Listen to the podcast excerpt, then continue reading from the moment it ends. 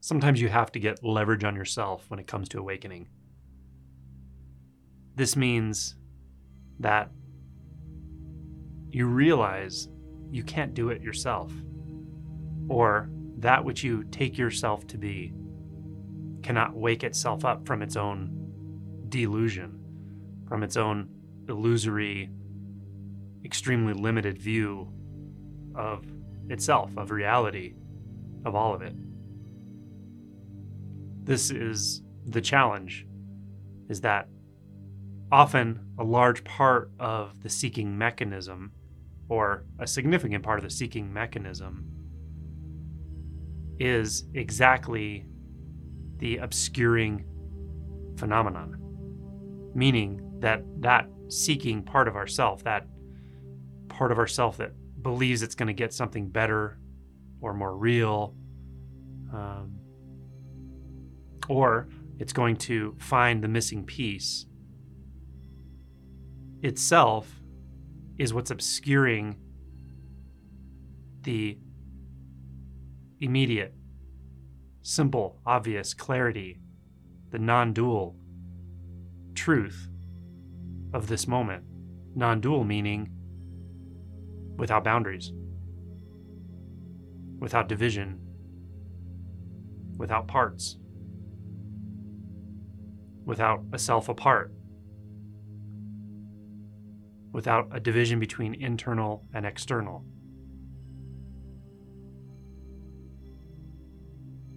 So, the obscuring mechanism, the obscuring phenomenon,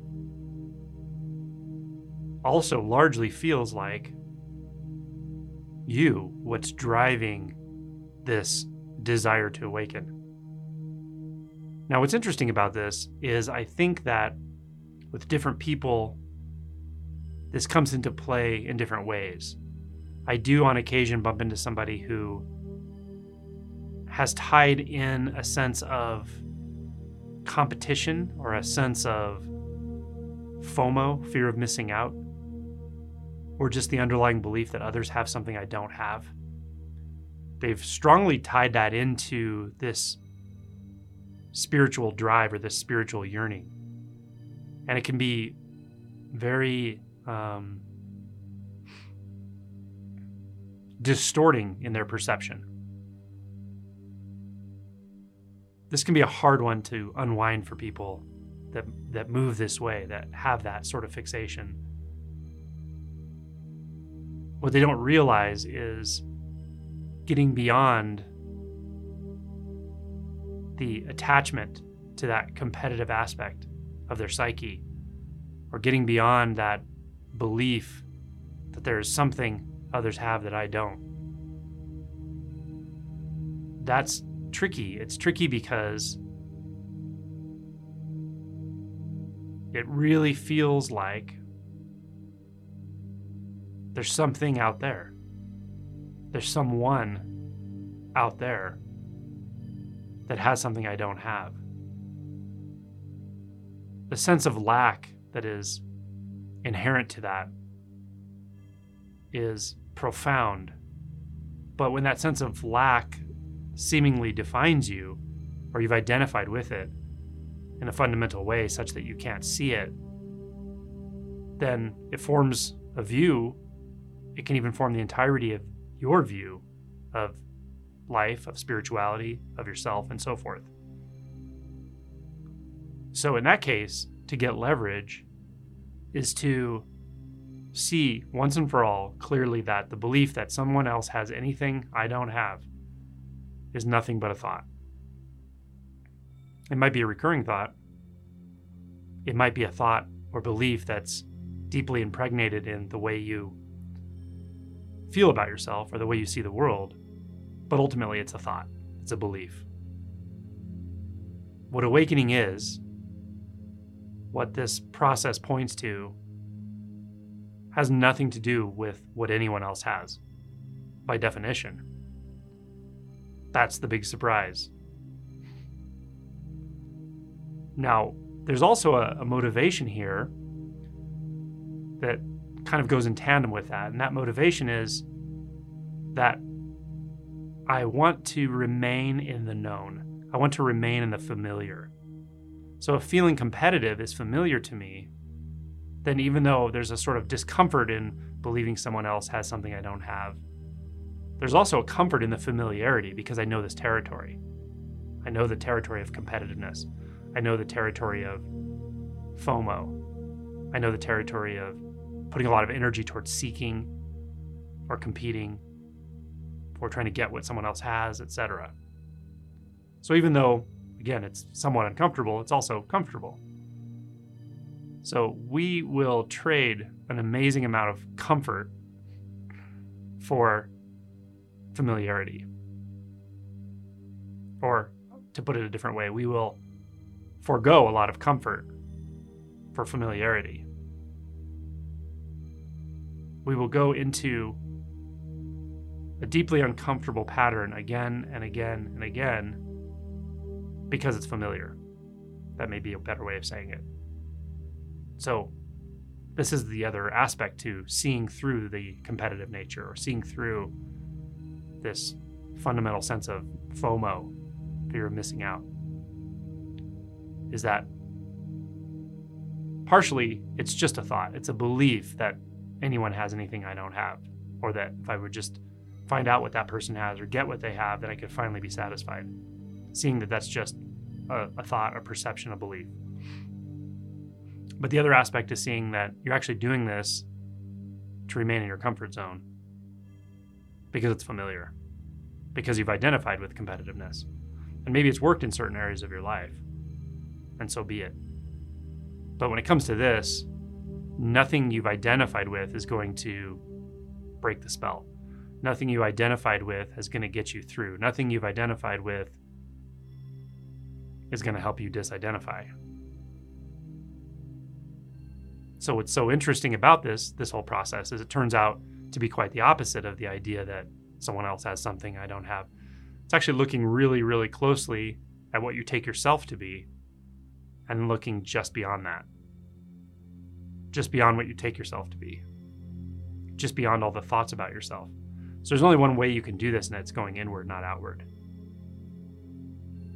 questioning those most fundamental beliefs, questioning the thoughts as they arise in real time. This is how I got leverage. For me, it was set up such that I had suffered for so many years that once I realized this was possible, it wasn't that hard to get the leverage. The leverage was a technique, the leverage was a, a willingness to look inward, go beyond thought, discount thought after thought, watching them arise in real time until the mind just became supremely quiet. Or until things just felt quite different. But even then, going beyond the thoughts about that, beyond, beyond, that worked for me. It works for others as well. But what was behind it was being tired of suffering, having seen that moving toward familiarity hasn't worked for me having seen that the usual way of thinking about myself and about life, the usual expectations, and identifying with those expectations wasn't working. And my instinct was it would never work. So when you get to that place, leverage isn't that hard to find. Leverage can be an inquiry, the right question asked in the right spirit it can be interacting with someone who's already walked this path. It can be going to a retreat. There are a lot of ways to get leverage. But you have to get to a place of clarity in realizing that what you've been trying has not worked. Maybe it's worked in the relative in various areas of your life, but it hasn't addressed your most fundamental concern, your most fundamental yearning you have to see that finally and see it clearly. Once you do, the rest is actually not that hard. But before that, it feels so hard because there's a lot of negotiation. I'm kind of interested, I'm kind of not. You know, put one foot in, put one foot out. Do the hokey pokey and shake it all about. um, you know, so negotiation is not only painful and frustrating, but it's what keeps us from looking at what's right there. It's what keeps us from taking that very authentic, full on look inward and seeing what's there and what's not there. Seeing that what we've been identifying with is an illusion. Whatever identity we grasp when we feel triggered, disoriented, or even when we feel calm. Because if we feel calm enough, the mind will stop. So we grab an identity. What is your identity? Are you the competitive one? Are you the fearful one? Are the assertive one? The confused one? The scientific one? The masculine one? The feminine one? The traumatized one? The one who knows all about trauma? Can help others with it? The beautiful one? The not so beautiful one? The one with a past you can't let go of? These are all just identities. And identities are ultimately collections of beliefs.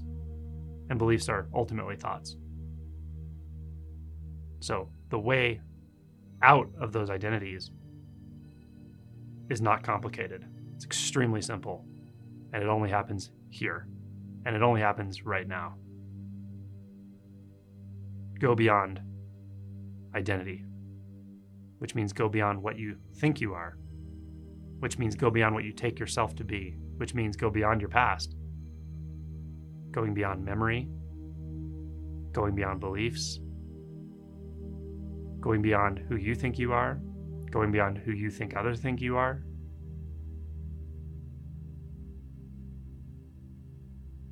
Going beyond your will.